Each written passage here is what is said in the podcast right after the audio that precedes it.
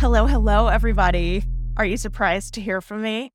This is a bonus episode for season one. And I wanted to do this bonus episode because this question came in as I was, I can't say wrapping up the season, probably as I was wrapping up question selection for the season. It's a good question. And the answer might be a little controversial. I am certain different people have different opinions on this question. So mine is not to be taken as gospel, that's for sure. But that's one reason this is a good question. It's very thought provoking in that way. Two, the person asking the question was very thoughtful and even how he was thinking about the question and asking it. So I really appreciated that, looking at different sides. And then the third and final reason why I decided to do this as a bonus episode is because, as I found in my answer, it really brings in multiple themes and ideas shared earlier in the season, which you will hear me mention throughout. Mm. So, just to name them, in episode one, I talk about board expectations. You'll see that's a big theme through this. In episode two, I talked about how to get more money into the pockets of our musicians. That's a big one here. Episode three, we hit the Spider Man principle of management. That's the idea that with great power comes great responsibility. So that theme definitely comes back. Being transparent, sharing information, all of that I categorize as, as great power and how to distribute that widely. And then in episode six, we talked about planning for big strategic goals of the organization. That's definitely important to this question here.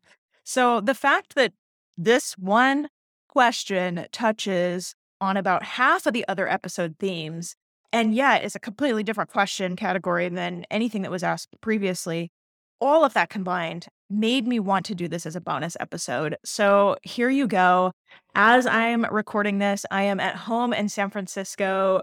The rest of the country is wrapping up summer, but here in San Francisco, summer is basically just starting. September and October tend to be very nice here. August is often called Fogust. You know, we've got Karl the Fog. And, anyways, all to say, I'm looking forward to some warmer weather and not an unwaverable constant 60 degrees. So there's that. I've got a work trip on the books to Austin next week after this podcast comes out. And then a massive project taking up most of my September and October. Almost all of it is dedicated to this one thing, which I will share with you as soon as I can. And then lots coming up later this fall that I'm really looking forward to as well. So that's what's going on on this end. And for now, let's do it.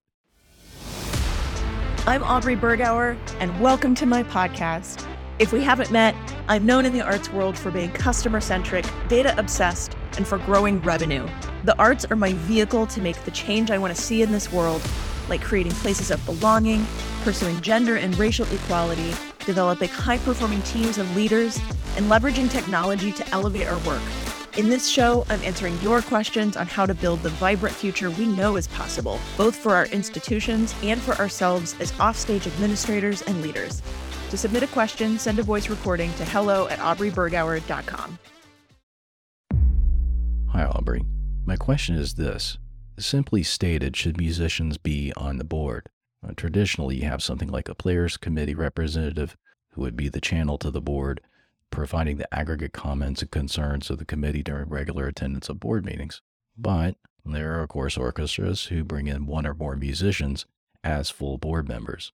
I've been discussing this with fellow musicians in other orchestras, and some of them think that it's not advisable for various and sundry reasons. But it does make me wonder if being that close to the inner sanctum of the organization could potentially place the musician in some what could be perceived as advantageous situations and maybe even awkward situations where strong operational opinions could jeopardize the musician's primary connection with the orchestra, which of course is to perform. I'm really not trying to say this arrangement's right or wrong. I'm just curious to know what you think the pros, the cons. I'm really enjoying the podcast. Thank you so much. Oh, wow. This is such a thoughtful question. And I think there's a lot to say on this topic, which is why I'm doing this as a bonus episode.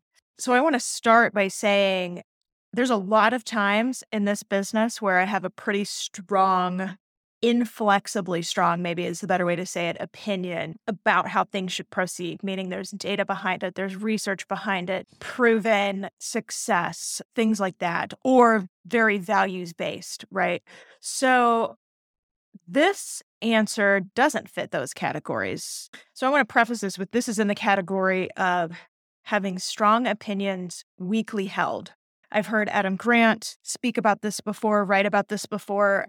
Jeff Bezos is known for this sometimes, have strong opinions, but have it weakly held, meaning this is not something that's uncompromisable. I'm willing to reconsider, especially as I learn more about challenging traditional power structures. And, you know, what's coming to mind also that's pretty interesting is the very first episode of this podcast. We've kind of come full circle because the very first episode was about criteria for a board member.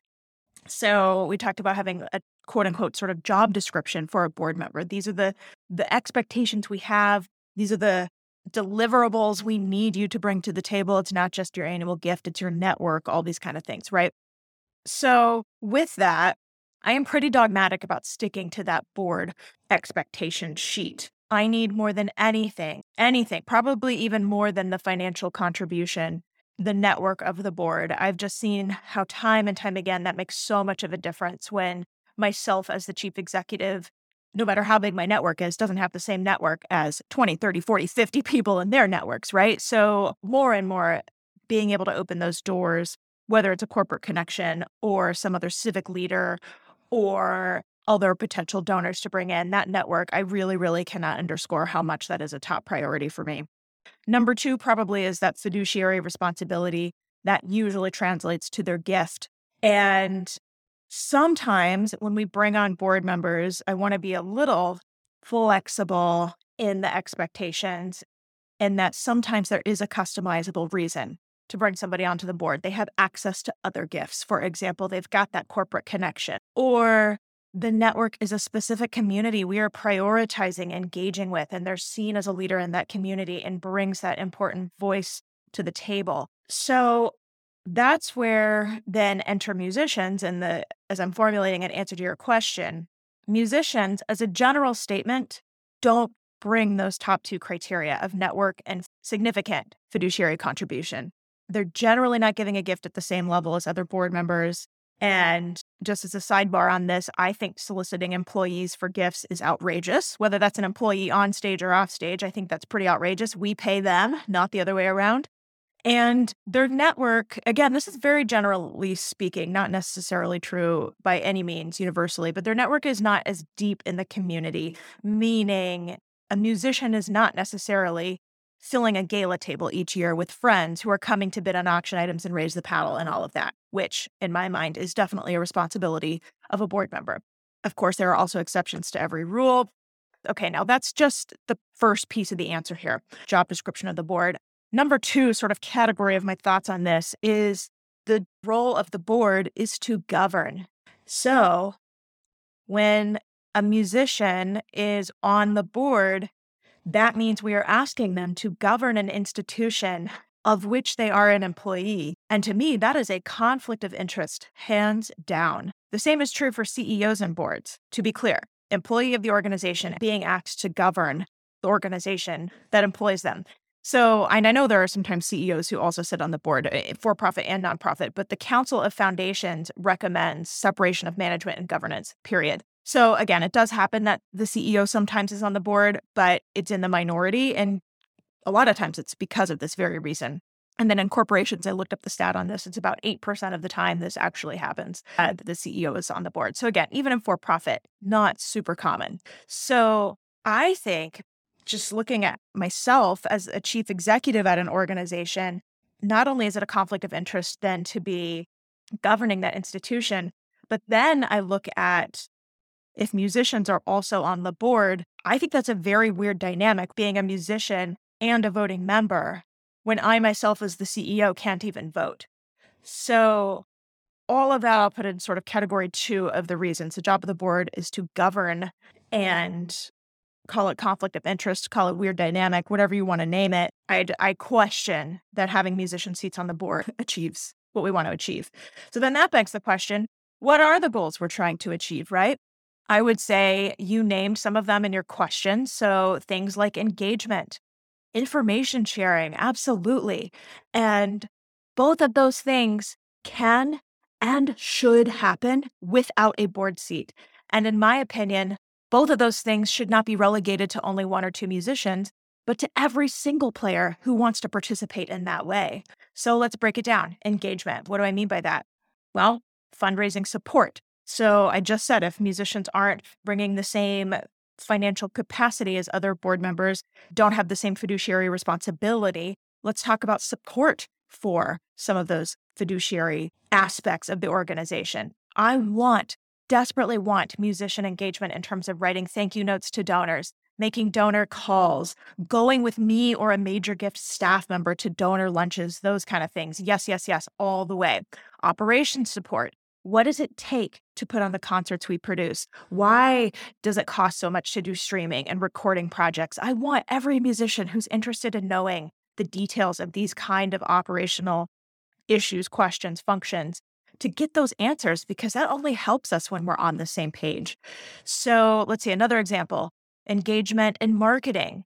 I want every musician who has a desire to understand the marketing strategy to have every question answered, every hole filled in for them mentally, because participating in digital strategy of the organization is so important. And I mean, in some ways, yes, this matters all the way down to our union contracts and the collective bargaining agreement. It also matters in terms of their own influence. So I talked about the network maybe not being the same at the beginning, but the influence is where I believe our musicians have so much power. I did a whole LinkedIn live video, YouTube video about activating our players to be an influencer army.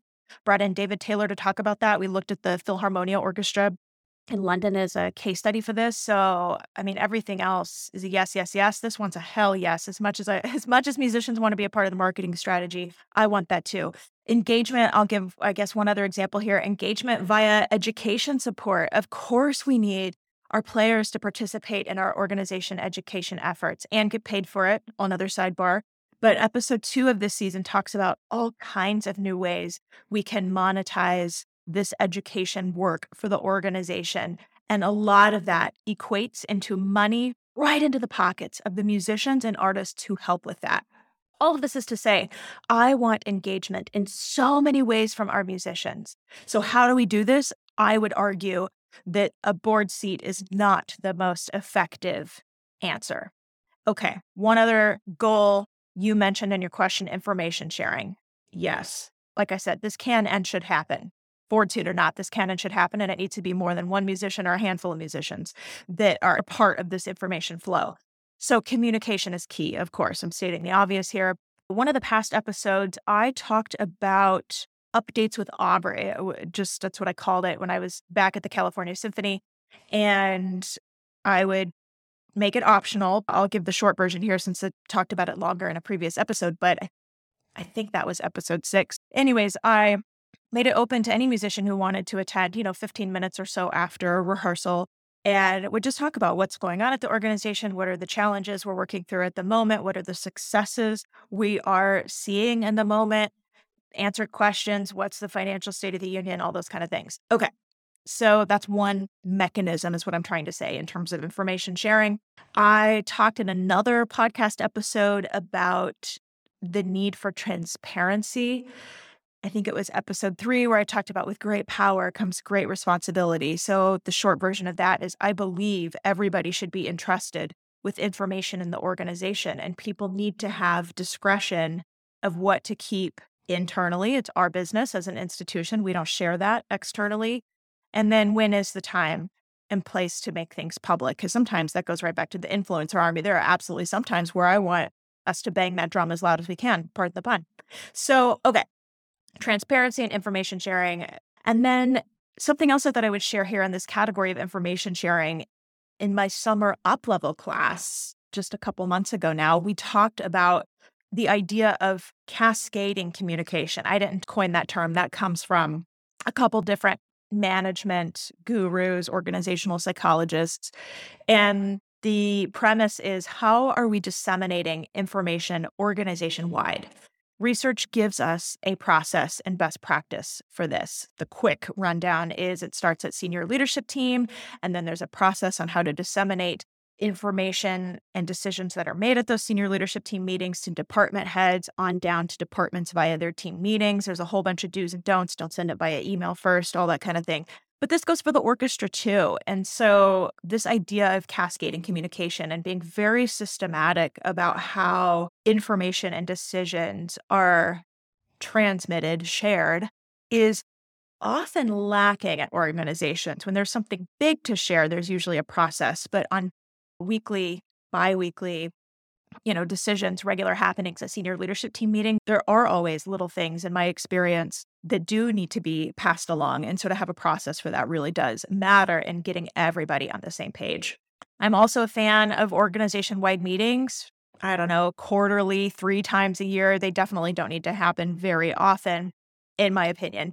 At one organization I worked for, you know, they were only called when something big was going down, a round of layoffs, for example. So don't do mm-hmm. that, is what I'm trying to say. Do them regularly, not often, but regularly. So, what's going on? How are we tracking toward our big goals, not just revenue, but staffing and recruitment, our community work, our EDI work, our board composition? We should be sharing those progress points to the whole staff and the whole orchestra again as many people as want to hear all those kind of updates i'm just naming examples here of what could be shared in that type of org wide meeting forum and all of this is in service to the goal of getting better alignment across all stakeholders in the organization which i think is what this board member representation in many ways is trying to solve for so, better alignment across all stakeholders. And I just don't think two players on the board is the way to achieve that most effectively.